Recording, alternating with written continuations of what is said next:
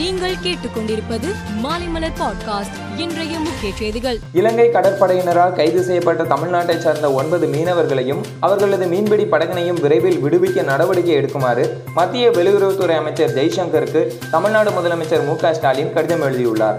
தூதரக நடவடிக்கைகளை உடனடியாக மேற்கொள்ள வேண்டும் என்றும் முதலமைச்சர் கேட்டுக்கொண்டுள்ளார். தொடர் விடுமுறை காரணமாக சென்னையிலிருந்து சொந்த ஊர்களுக்கு செல்வோரிடம் கூடுதல் கட்டணம் வசூலிக்கும் ஆம்னி பேருந்து உரிமையாளர்கள் மீது போக்குவரத்து துறை அதிகாரிகள் கடும் நடவடிக்கை எடுக்க வேண்டும் என பயணிகள் வலியுறுத்தி உள்ளனர். சென்னையிலிருந்து நெல்லைக்கு ஆம்னி பேருந்துகளில் தற்போது 3,500 ரூபாய் வரை டிக்கெட் விற்கப்படுவதாகவும் புகார் எழுந்துள்ளது.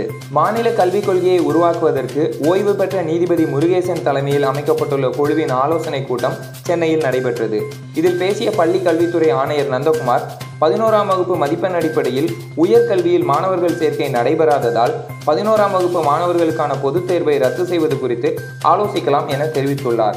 அதிமுக இடைக்கால பொதுச் செயலாளராக தேர்வு செய்யப்பட்ட பிறகு முதன் முறையாக தென் மாவட்டங்களிலும் சுற்றுப்பயணம் மேற்கொள்ள எடப்பாடி பழனிசாமி திட்டமிட்டுள்ளார். இந்த நிலையில் அவரது உயிருக்கு அச்சுறுத்தல் இருப்பதாகவும் உரிய பாதுகாப்பு அளிக்க வேண்டும் என்றும் டிஜிபி அலுவலகத்தில் புகார் மனு அளிக்கப்பட்டுள்ளது. உலக யானைகள் தினத்தையொட்டி நெல்லை மாவட்டத்தில் உள்ள அகஸ்தியர் மலையை யானைகள் காப்பகமாக மத்திய அரசு அறிவித்துள்ளது.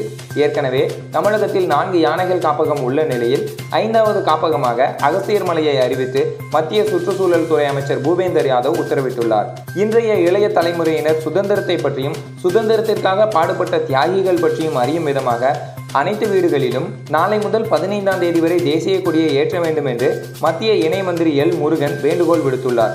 கொடிகாத்த குமரன் இறக்கும் தருவாயிலும் தேசிய கொடியை கீழே விடாமல் பாதுகாத்த பெருமை நம்முடைய தமிழகத்திற்கு இருக்கிறது என்றும் அவர் குறிப்பிட்டுள்ளார். பிரதமர் பதவி மீது ஆசை இல்லை என்றும் பீகார் மக்களுக்கு மட்டும் சேவையாற்றவே விரும்புகிறேன் எனவும் அம்மாநில முதலமைச்சர் நிதிஷ்குமார் தெரிவித்துள்ளார். பாராளுமன்ற தேர்தலில் எதிர்க்கட்சிகளிடையே ஒற்றுமையை உருவாக்க தமது பங்களிப்பை செலுத்த ஆவலுடன் இருப்பதாகவும் அவர் கூறியுள்ளார்.